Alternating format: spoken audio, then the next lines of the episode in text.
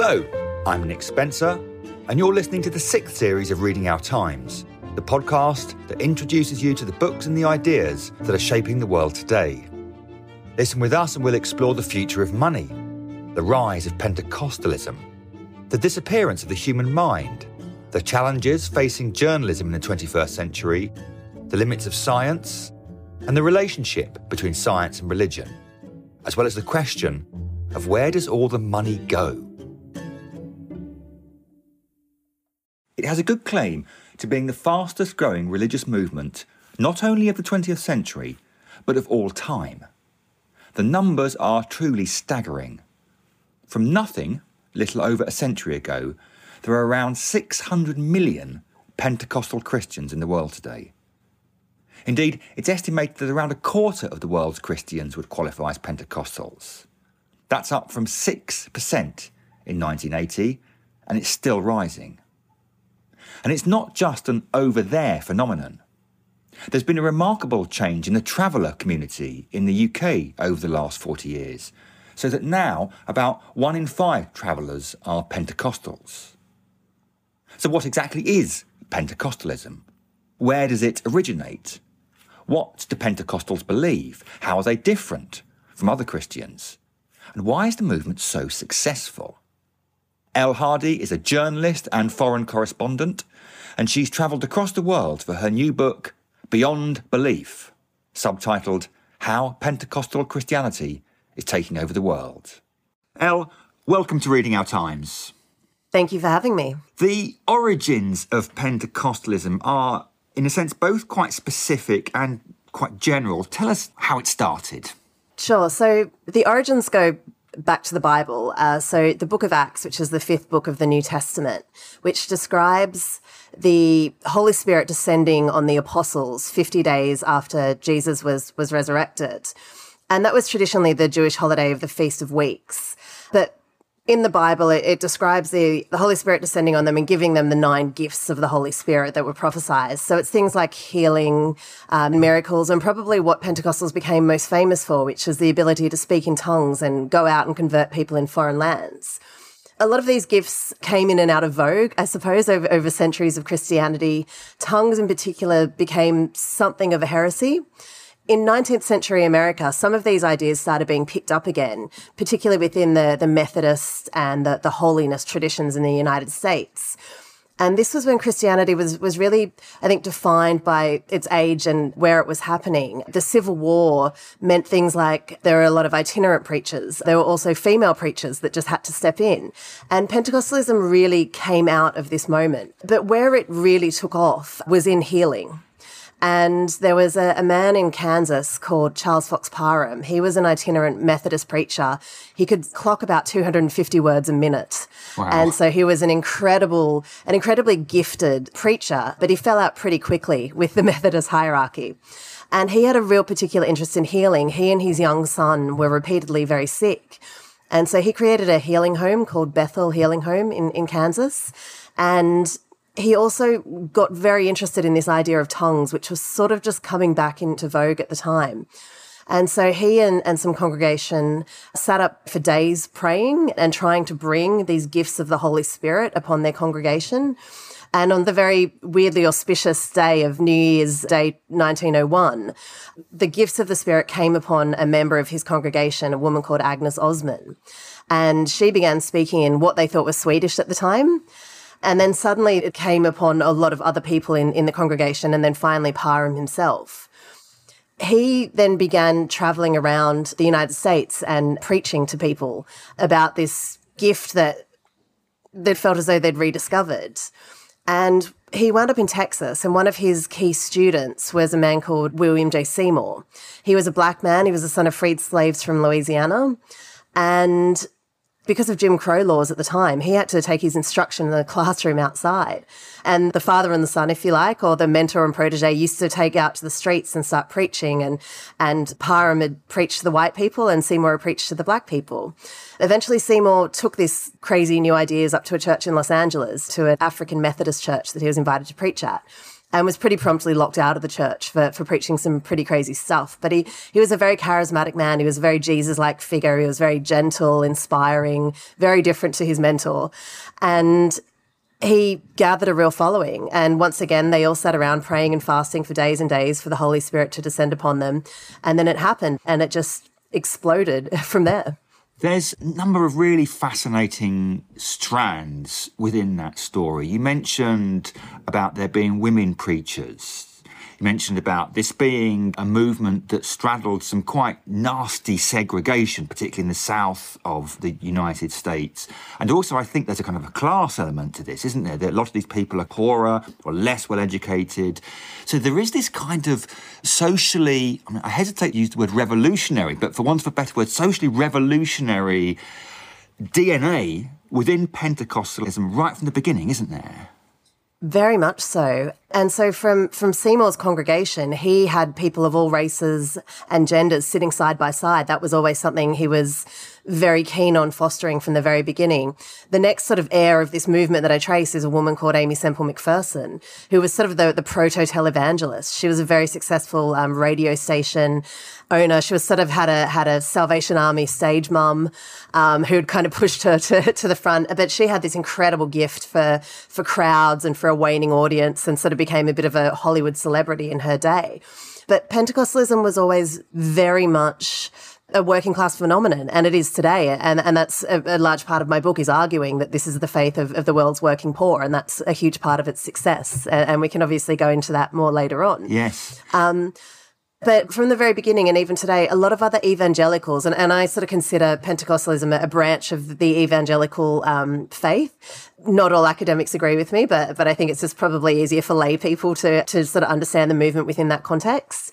Um, even you know today, you still sort of see other evangelicals looking a bit down on Pentecostals. You know, it's a bit down home. You see, you saw a lot of influential American preachers from that were Southern Baptists and things like that, sort of looking down on your Paula White Cains, who became Trump's spiritual advisor, who was a Pentecostal, who was from you know Mississippi, sort of grew up in a trailer park, and that's always been very much part of the Pentecostal story. Yes.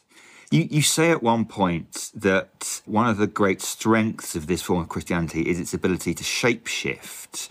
And the book travels from Korea and Brazil and Southern Africa, Nigeria, America, UK. What, if anything, holds the movement together? I mean, do Pentecostals in Korea recognize that they're the same kind of species as Pentecostals in sub Saharan Africa or in the US? How disparate is it? That's a really good question. I mean, I think what actually is sort of holding it together now is, is what we're seeing in, in what's called the New Apostolic Reformation, which is sort of a fourth wave that, that's coming through of the Pentecostal movement. It's a lot of these global apostolic networks because there is no Pope here. There is no Archbishop of Canterbury. There, there's no hierarchy.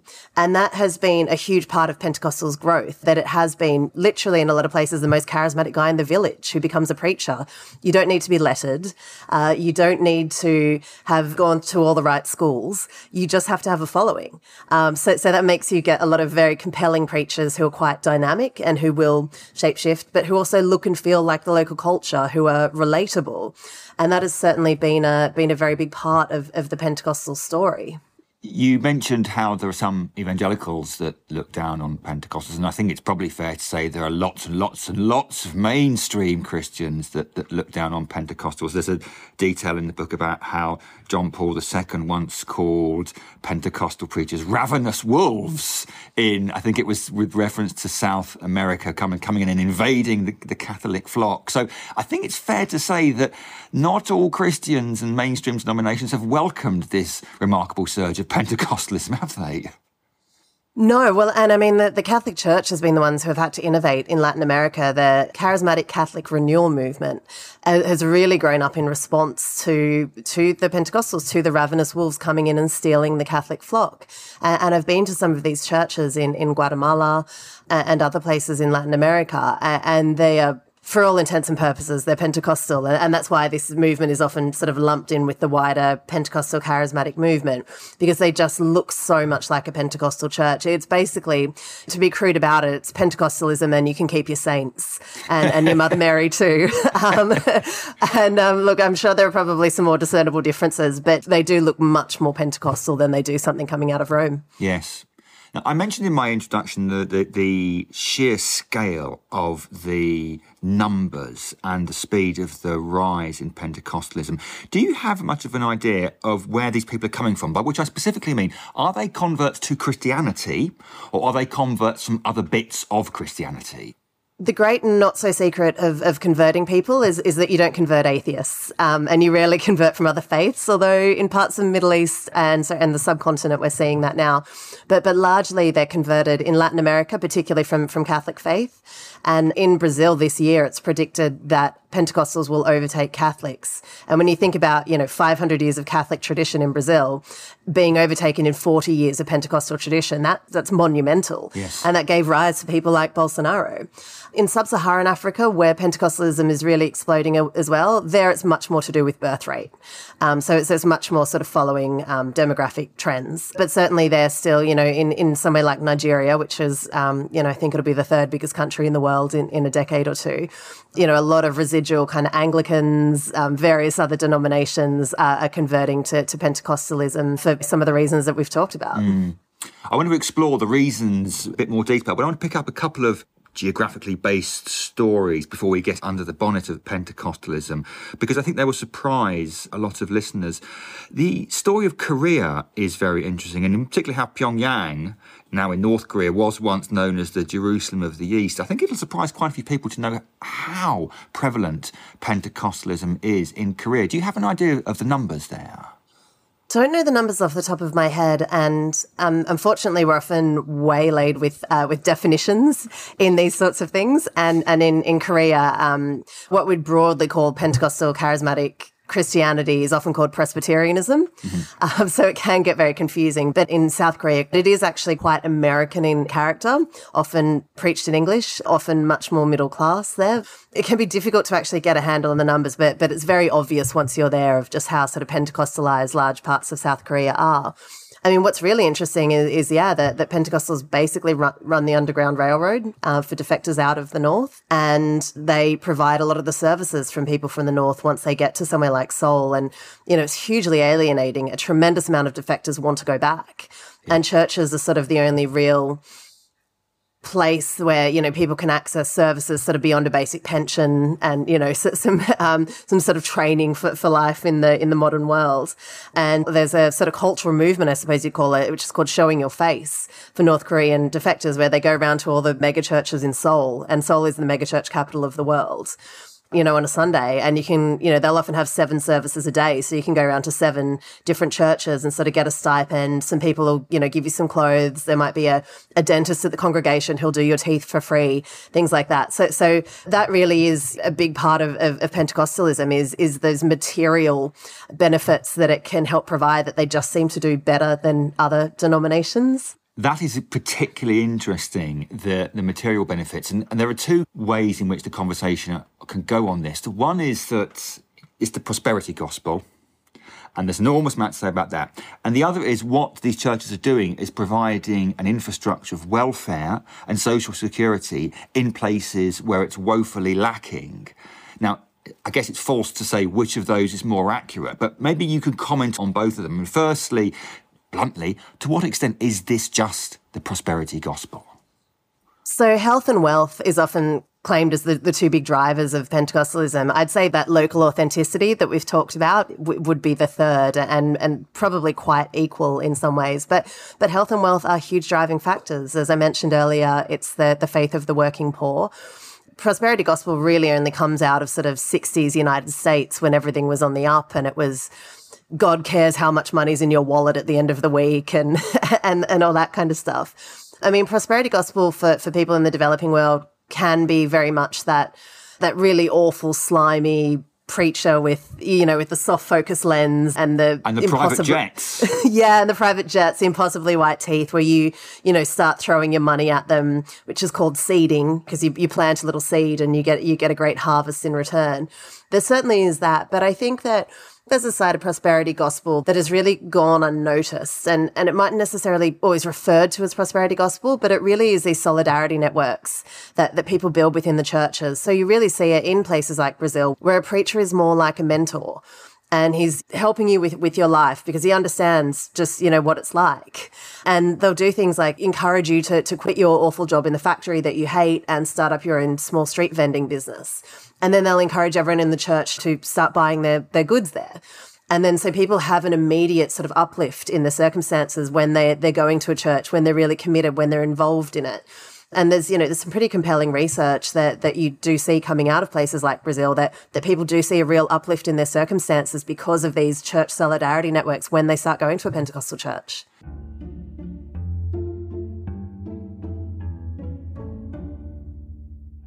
That's so interesting. As a historian, I was reminded about the way in which Christianity spread through Western Europe after the collapse of the Roman Empire. I mean, theoretically, Western Europe was already Christian then. But during that very tumultuous period, the infrastructure of the state had broken down, and very much the church was the only institution that was keeping going, that was keep functioning. Now, of course, I'm not suggesting that, you know, sub Saharan Africa necessarily or Brazil is like post Roman Empire Europe, but there's a similar dynamic going on there, isn't there? The state isn't providing and the market isn't providing pathways out of poverty and security. And so the church steps in as a kind of infrastructure to do that. Is that a fair comparison?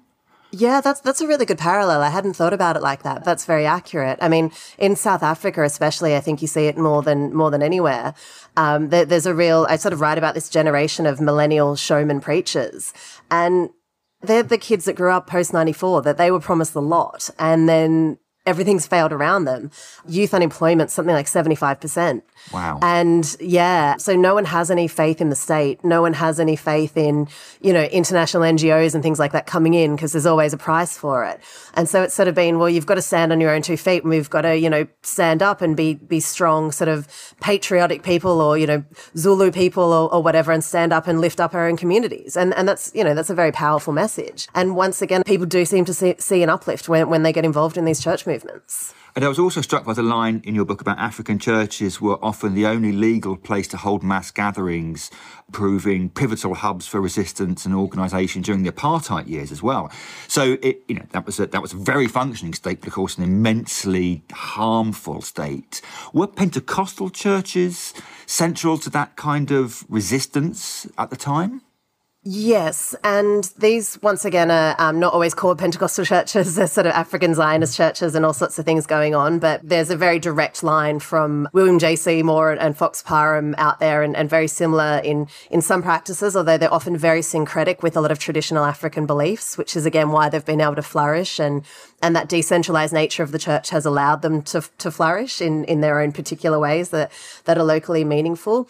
Uh, but, but yeah, during, during the, the apartheid era, it was the only place where, often different um, African tribal races were allowed to mix within the, the one church um, because mm. they, they never sort of wanted different groups coming together to form a resistance because of you know sheer weight of numbers um, yes. to, to attack the apartheid regime and, and you still see um, just what it means in the lives of many black South Africans on, on a Sunday that it will be you know church is often sort of nine till five in these these great sort of open field um, uh, with sort of like airport hangars and tens of thousands of people there, and it's just a day long spectacular of music.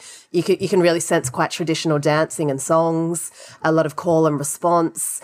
Everyone dressed up to the nines, and a lot of testimony. People getting on stage, sort of you know revving you up about what joining the church has done for them, and um, and you can really see how powerful that must have been then, but also why that tradition has carried on into now. That performance element I hadn't mentioned until now, but it's critical, isn't it? I mean, I was really struck by the number of leading music artists whose music is somehow rooted in Pentecostalism. You mentioned Little Richard, Sister Rosetta, Tammy Wynette, B.B. King, Jerry Lee Lewis, Johnny Cash, Elvis Presley. That music is absolutely central to this, and performance, isn't it? The idea of putting on a show for the people. I think that there's a really compelling argument that rock and roll is secular Pentecostalism. When you think about Sister Rosetta Tharpe, who's considered the godmother of, of rock and roll, who came out of the Church of God in Christ in, in Arkansas, and then everyone who, who followed her. And, you know, traditionally everyone knows the Elvis story of sneaking down the road to go to the black Pentecostal church. You know, they played the good music. But even when someone like Tammy Wynette was doing exactly the same thing, a lot of that is in the stagecraft as well. I mentioned earlier Aimee Semple McPherson, who was really the, the first real showman, show woman preacher. And she was really renowned for having this uncanny gift of sensing a waning audience, sensing a waning attention span. And, and that's something that, that Pentecostal preachers and, and rock and roll singers all do very similarly. You know, so you're sort of losing your audience and suddenly start banging on the ground. Mm. Um, you start clapping your hands, you're getting people up, you're inviting the audience to participate. Uh, they took on a lot of musical ideas from African slaves of call and response and, and things like that. And it's very active. I always say to people, if, to think about the difference of Pentecostalism is, is to think of, yeah, your, your, sort of relationship you have with Elvis or someone. Whereas a lot of more traditional denominations, it's kind of like Simpsons, like Reverend Lovejoy, where you're just kind of being, you're being preached at and Homer's asleep in the front row. Yes. Um, but Pentecostalism has always been very dynamic and had that audience and, and preacher relationship. And you go to some church services and, and the music is constant. Uh, I went to a snake handling church in Alabama and the music is just, you know, the first opening song goes for an hour yeah. and there's, you know, sort of roaring, preaching, lifting snakes and everything. But the whole thing is just this constant, really quite ecstatic celebration and performance in which everyone is open to participation. And it's worth highlighting at this point that you're not saying a snake handling church metaphorically there, are you? They handle snakes, don't they? They do. They drink poison as well, and uh, and they don't take too kindly to ambulances being called, um, which, which, happens a bit. So yeah, I, I, went up to this church in rural Al- Alabama. It's really only practice in in very um, rural Appalachian parts of, of of the country, up in sort of the mountains, so Tennessee, bits of Alabama parts of West Virginia, I think. And often it's some related family groups. I mean, some guys I was speaking to in Alabama, they've got, you know, a cousin's church in Virginia still does it as well and mm. does the snake handling and they'll go up and see them. So I think it is a very small, it's a very, very small subsection and, and they're really probably in the holiness tradition. You know, women aren't allowed to cut their hair, people aren't allowed to wear short sleeves, mm. all, all that sort of thing. But, but snake handling is, yeah, is, you know, the snake's always been that symbol of um, of the devil, and by you know you're picking up and, and conquering evil and your fears of evil yeah. by doing it, and um, yeah, it's very much a thing I wanted to do it, and I kind of chickened out. Although women aren't supposed to to snake handle, but I think they were they were open to letting me do it, but uh, I'm I'm a bit of a coward. So. Uh, no, I think cowardice might be might be the sensible option in that circumstance. I certainly would have taken it. We've talked a bit about Korea and Brazil and Southern Africa and the US, and you know, coming right, speaking as I am from a UK context, it's very often the case when you're talking about the growth or the development or the transformation of Christianity, one goes to stories in the rest of the world. But interestingly, there's an entire chapter in your book looking at the growth of Pentecostalism, the remarkable growth of Pentecostalism in the UK, and in particular in traveller communities. And actually, you visited the Light and Life Church, which is not far from where I live. This has been really astonishing growth, hasn't it, over the last two generations in traveller community in the UK and indeed more widely. Yeah, that's my favorite chapter in the book. I don't know if you can just sense. I just, just I really, actually, um, yes. yeah, you, you can, you can there. just kind of sense. Yeah, yeah, they're they're, they're pretty fun guys. They um, so I went to the Light and Life Church in Dartford, down in Kent. Most of the pastors there, I think there's there's five of them. You know, self-confess either former crooks, you know, spent time in jail, or, or were conmen and and career criminals who like a large part of the, the gypsy community in the United Kingdom, have come to the Pentecostal faith since the 80s and it actually is something that came over from from France and from the extraordinary story of one family, sort of in in the, the smouldering ashes of World War II, who who came to to a Pentecostal church and and it healed a child of theirs who the doctors had, had written off, and, and it sort of started growing within the French Gypsy community, and and they started building stronger connections across Europe particularly I think in the 70s and 80s and, mm. and they started forging stronger connections with their with their brothers over in the UK in the 80s and they brought over this Pentecostal faith and it just has spread like like wildfire. I mean the, the most prominent example uh, Tyson Fury the the heavyweight boxer I still believe that he's a Catholic but if you listen to him talk about his faith, it's very heavily Pentecostalized. And I know that some of his uncles are preachers within the Light and Life Church, which has branches all over the UK. Yeah. Now, it's been a hugely transformative thing. And, and, and once again, as, as I mentioned with the, the idea of testimony in, in South Africa and really sort of amping people up and, and, and also showing them your life before and after, that's become a really powerful thing for a lot of people in, in the gypsy community, especially preachers like the guys down at Dartford. They saw their lives before and then once they converted they see it after and and it's a you know it's such a clear demarcation in your life that becomes a really powerful thing and they they do a lot of um, preaching in prisons they do a lot of um, you know sort of youth outreach and things like that to, to troubled young kids in their community and stuff like that and and it's just just become hugely popular i think there's a stat in my book and i can't remember it off the top of my head but it's something like at least a third of, of people who identify as gypsy in the uk have been to a pentecostal church mm. in the last decade or something like that which is which is you know pretty significant you know, really significant numbers when you think about how, how much Christianity is, is in the decline in, in Western countries. It, it really is. It's a very, very striking chapter and story and, and stats. And I wonder whether it parallels that earlier part of our conversation about Pentecostalism thriving in those places where the state doesn't function quite as successfully. I'm not suggesting that traveller community are kind of beyond the state, but they've often been on the periphery of society. And I wonder whether that's one of the reasons why Pentecostalism has been so kind of successful within, within, within that community. Certainly, the guys that I spent time with, you know, street preachers or, or, pastors within the church, certainly spoke about that as something I think empowering for their community. But but it was also a bit sad, you know. They they sort of said, "Oh, as as we're becoming Christianized, we're becoming more acceptable in modern Britain," and I did find that a, a bit sad because they shouldn't have to you know, to humanize themselves have to find religion. They should be, they should just be, be humanized by, by definition. Um, so I did find that, that quite a, quite a sad thing. But for them on the whole, finding faith is really quite a community. Is it is really, really remarkable just how many people in the community are, are coming to the faith and and how meaningful that is for them. And things like the guys at the Dartford church going out to parts of Moldova and reconnecting with gypsy communities out there. And mm. they really do have it tough. And they really do you know are very heavily discriminated against in in parts of Eastern Europe. Yes. and they're going out and helping them build churches and help them rebuild their communities they're starting to reconnect with gypsy language um, they said you know they realized that they had a lot of slang words that when they went out to Moldova and these guys were speaking this that they sort of realized the etymology of where a lot of their slang words had come from. And, you know, it's just because you'd heard your uncle saying it when, when you were growing up and you sort of picked up on it. So they're really finding a lot of solidarity across Europe, which is, which is quite a stunning thing. Yeah. You mentioned there the way in which, for some in the traveller community in the UK, Pentecostalism is making them a bit more socially acceptable and a bit more socially formalised. I wonder whether that is happening at all. Genuinely open question, whether that's happening at all with Pentecostalism more generally. And what I mean by that is if you look back 250, 300 years now to Methodism, in the 18th century, Methodism is scandalous.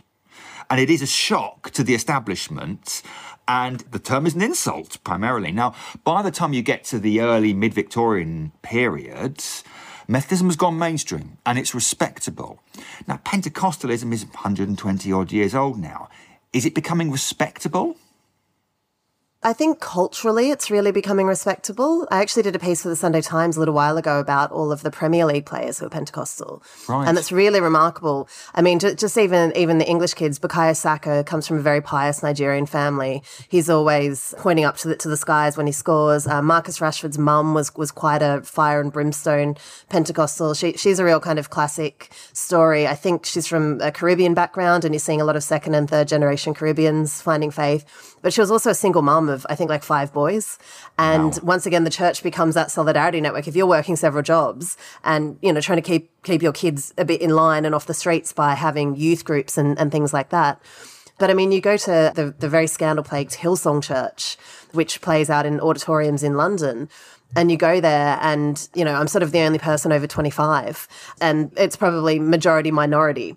Um, it's incredibly diverse. I'd say in, in some cases up to you know 75% um, sort of minorities uh, mm. are at these churches. So it, i think it's becoming much more culturally acceptable through through a lot of a lot of young people. Um, so yeah i think there's a there's a couple of rappers as well that are into it, um, but but yeah, just a, a tremendous amount of, of, Premier League players and and a lot of young people, I think, reconnecting with their faith, sorry, with their heritage. You know, you're coming to London from Nigeria, from the Caribbean, from Brazil. Maybe you're a student from Africa, and it's sort of a way to still be able to communicate with grandma back home by saying yeah. that yes, I'm going to church and and doing all the things that, that you hope for, but also being a kid in a big cosmopolitan city like London. So I think it's really helping people contextualize their their lives. One of the other sort of really remarkable things about Pentecostalism, and I think which really contributes to its growth, is that it's its prominence in big cosmopolitan cities. People are, you know, going to Rio or Los Angeles or London, Lagos, and feeling alienated. Mm. They're going there for work, and this is a place to find community, find connections, and find meaning in your life. But what's interesting is that very often when a movement becomes respectable, it often also at the same time becomes less loses its vitality, if you like. Respectability and vitality often kind of tug against one another. And it seems to me that even though Pentecostalism is moving, at least in some areas, towards greater respectability, it isn't losing its vitality. Fair? Yeah. Some of the really transformational people in modern Pentecostalism, so um, John uh, John Wimber and Peter Wagner in the United States, really got going sort of in the 70s and 80s they were very aware of, of Weber, of, of saying, you know, that routinization is going to be bad for a movement. You know, that if you make it McDonald's, if you make it like a Ford factory line of just giving people this very cookie cutter kind of faith, that it's going to have its limits. Mm. And and I think just like, once again, just the decentralized nature of Pentecostalism, you just have to have just got to have a flock, and and you can call yourself a preacher and you can preach, and and that's why you know we get all sorts of social media preachers and and churches that only do on YouTube and things like that as long as you're reaching people, that's all that really matters. Yeah. And so I don't think it's losing its dynamism. You've got people that specializing in in healthcare. You've got people that are you know specializing in in their local you know maybe quite syncretic kind form of Pentecostalism. You've got people to speaking to all sorts of different needs of worshippers and they're very network oriented so they're all still getting together and learning from each other about what works and there just is a real dynamism to pentecostalism that is quite explainable, but sometimes it just has an almost mystical quality that just from the beginning, Pentecostals have been incredible at picking up new media, yeah. much more than any any other yeah. denominations. You know, they picked up radio, they picked up internet, just way better before everyone else, and yeah. almost like that sort of culture or DNA of dynamism that's within the movement that, that's always very much a part of its history and, and a part of its future. Yeah, you mentioned a few minutes back uh, keyword scandal. Now, it'll be very clear from listeners from our conversation that you take a, a very sympathetic and I think quite positive um, attitude to Pentecostalism in the book, but that's never at the expense of hiding the fact there have been some pretty outrageous scandals. You mentioned the Korean megachurches as well that have suffered from them. You mentioned that had been the case with Hillsong. We've talked about, you know, some hugely rich pastors with private jets. This is, I guess, an occupational hazard of large, decentered networks like this. But it seems to me two things are really interesting here. One, that there's been so many scandals of this nature with regard to Pentecostalism worldwide. And secondly, that it doesn't seem to have sunk the movement at all. How has Pentecostalism dealt with this? This is certainly one of the, the problems that there is no oversight, there's no restraint, that you are forming apostolic networks. And it's, I mean, as we're seeing right now with, with the Hillsong kind of ongoing collapse, that was the, the big celebrity megachurch that used to have Justin Bieber and all these NBA stars go to it, that, that actually started out of Sydney, Australia, where I'm from. And we're seeing now that the investigations over the former head and founder, Brian Houston, were presided over by mates of his who he was paying honorariums to. And that sort of stuff, unfortunately, is fairly common, I think. So, yeah, there, there is no oversight. And often the most charismatic people tend to get to the top because it's not prized about where you went to school or having the right theology degree. And so often those people who who do have that incredible charisma, you know, that that sort of Bill Clinton that make you feel like you're the only person in the room. And I've spent a lot of time with these preachers and they, they often are, you know, just I'm trying to interview someone about a scandal and he's, you know, just puts his hand on my arm and says, you know, but how are you going really? And just has that, that incredible magnetism. I mean, it's how these people get get to the top. So yeah there's no wonder that, that there's been a lot of scandal.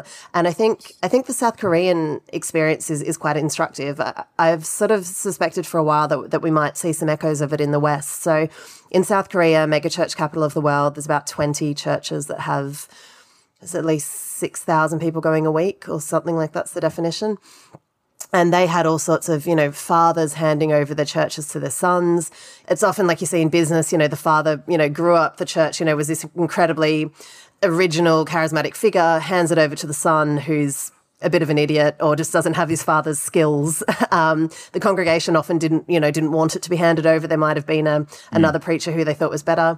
There's all sorts of financial impropriety. There was a lot of sexual assault scandals. And so what we've been seeing in South Korea in recent years is particularly younger people is really moving away from megachurches and doing things like cafe churches where it's basically almost just a bible study of getting together with a small group of friends at a cafe on on a sunday morning and and wanting to get rid of that that corruption of leadership. So in a way just even more decentralized than ever but but but just trying to find some sort of purity after experimenting with megachurches. And i am starting to wonder if in the west we've just seen a real slew recently of of um, sex scandals in in evangelical and Pentecostal churches. Seen the financial scandal of, of Hillsong that's that's just you know still rolling out now of paying preachers like Joyce Meyer from the United States one hundred and thirty thousand dollars to come and preach. You know, just, just obscene amounts of money. Yeah. Of of all of the holidays that the congregation was picking up the tab, and we're talking you know twenty grand a pop for for accommodation and yeah. things like that. We're talking about private jets and really just that obscene wealth and, and corruption. So, so I do wonder if we, we might see a, a bit of a, a, move to something like what, what we saw in, in South Korea, or maybe people just just more finding their guy online. Um, you know, we sort of saw that start in the pandemic a bit, and and I think that's what's led to some some really extreme preachers we've seen, like Greg Locke in Tennessee, who's always burning Harry Potter books and, and stuff like that. It used to be you'd go to church, and if you didn't like what they're preaching, you vote with your feet and go to the guy down the road, but now you don't have you can just go home and log on yeah. and find someone that's you know preaching about about guns or maybe about accepting gay people whatever. You, you can find the the church for you online. And so i think that's another trend we're going to see which which is probably going to lead, lead to some quite sort of niche and, and extremist churches that, that we're certainly starting to see more of in the united states.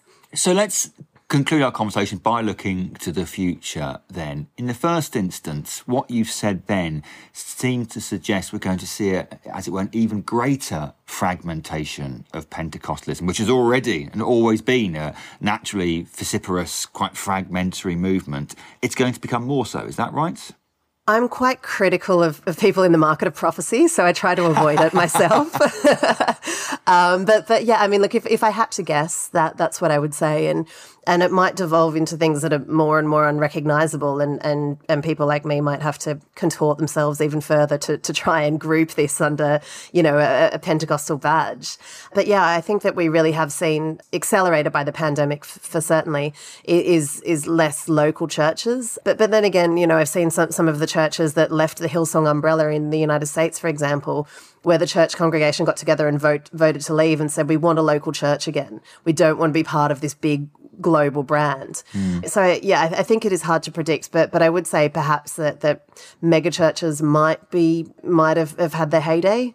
Mm. Um, but then again, you know, they're still convenient. Music's great, production's great. You know, you go in there not knowing a word and you come out, you know, sort of singing the songs. They're incredibly anthemic. It's, sort of like going to see a, a movie trailer of like a, re- a movie that you know is going to be really crappy, but you sort of get, you know, find it compelling with all the music and the, the, the sort of lifting, lifting you up to, to a certain tension point. And, and churches just, Pentecostal mega churches just had that incredible gift of, of working out how to capture people and make them feel really good about their faith. So, I, mean, it could be premature. It's hard to know, yeah. but um, but I certainly think it's a very interesting time in Christianity.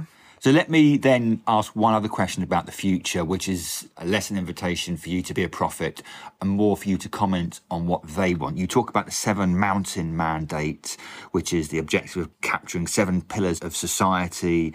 And that's what a lot of Pentecostal leaders are, are focused on. What do you think Pentecostals and particularly the prominent leaders in the Pentecostal movement themselves want? How do they see the future? We've certainly seen a, a, coming together of, of the radical right in politics, of the Trumps and Bolsonaros, and even Viktor Orban, Abiy Ahmed in Ethiopia, who have just spent a bit of time out there researching. Real coming together of, of, of the Pentecostal movement with those radical right, those populist uh, politicians.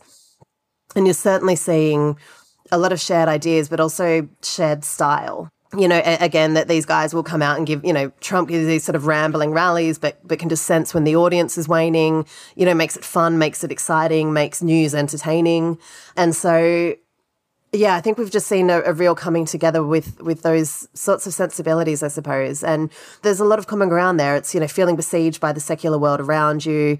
You know, you're constantly being told that you need to be feminist, you need to care about the environment, you need to be globalized, um, you need to care about gay rights, those sorts of things. So, so there has been a real coming together, I think, between a lot of a lot of Pentecostal Christians and and this new radical right and. I think that that's something we're probably going to see more of. London, for example, is the most conservative part of the United Kingdom, and that's largely due to its its migrant population, especially coming from West Africa and, and Latin America, people of faith. We did a research project on that at work, actually, in Religious London, exactly that, crunching the okay. numbers. Yeah, very, very interesting. Remarkable phenomenon, isn't it, given the fact that around the world, cities are secular. They're not religious, they're not conservative in that sense.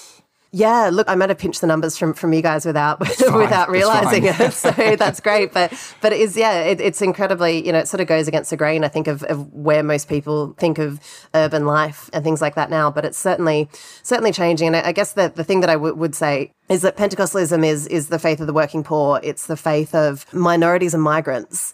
And I think we're really going to see the the demographics perhaps come into line with with politics a bit more in the next couple of decades. And I think that would be perhaps something that, that a lot of more you know secular liberal minded people um, in cities like like myself um, you know probably hadn't considered so much that there is a real changing undercurrent happening around us that doesn't intuitively make sense to a lot of people but is very much occurring. That's a very fascinating note on which to end. So we get this nexus between a, migrant century and pentecostalism uh, kind of combining with uh, authoritarian rights to react against what has for quite a long time been a kind of a secular liberal elite consensus. I mean, I don't want to draw the lines too starkly, but that would be a, quite a, a political shake-up for the 21st century, wouldn't it? Very much so. I mean, there, there's a prominent preacher um, in London, Uebert Angel. He's Zimbabwean originally, and he's been mates with Nigel Farage for ages. Farage appears on stage at his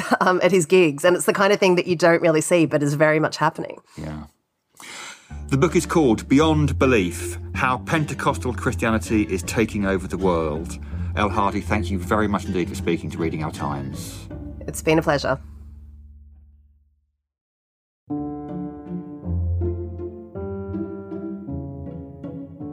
You've been listening to the final episode in the sixth series of Reading Our Times from the think tank Theos. I want to express my thanks to all my guests this series Sheila Jasanoff, Henry Sanderson, Alan Rusbridger, Eswar Prasad, Paul Johnson, Marilynne Robinson, Elle Hardy, and my special guest interviewer, Daisy Scalchi. I want to give a particular thanks to my brilliant producer, Phil Bodger, and Nina Humphreys for her wonderful theme music. And the team at Theos, Lizzie Harvey, Daniel Taylor, and Elizabeth Oldfield. And I want to thank you for listening. I hope you've enjoyed the series, and I hope it's encouraged you to go out and buy and read some of the books we've been talking about. We'll be back for another series soon, but until then, take care.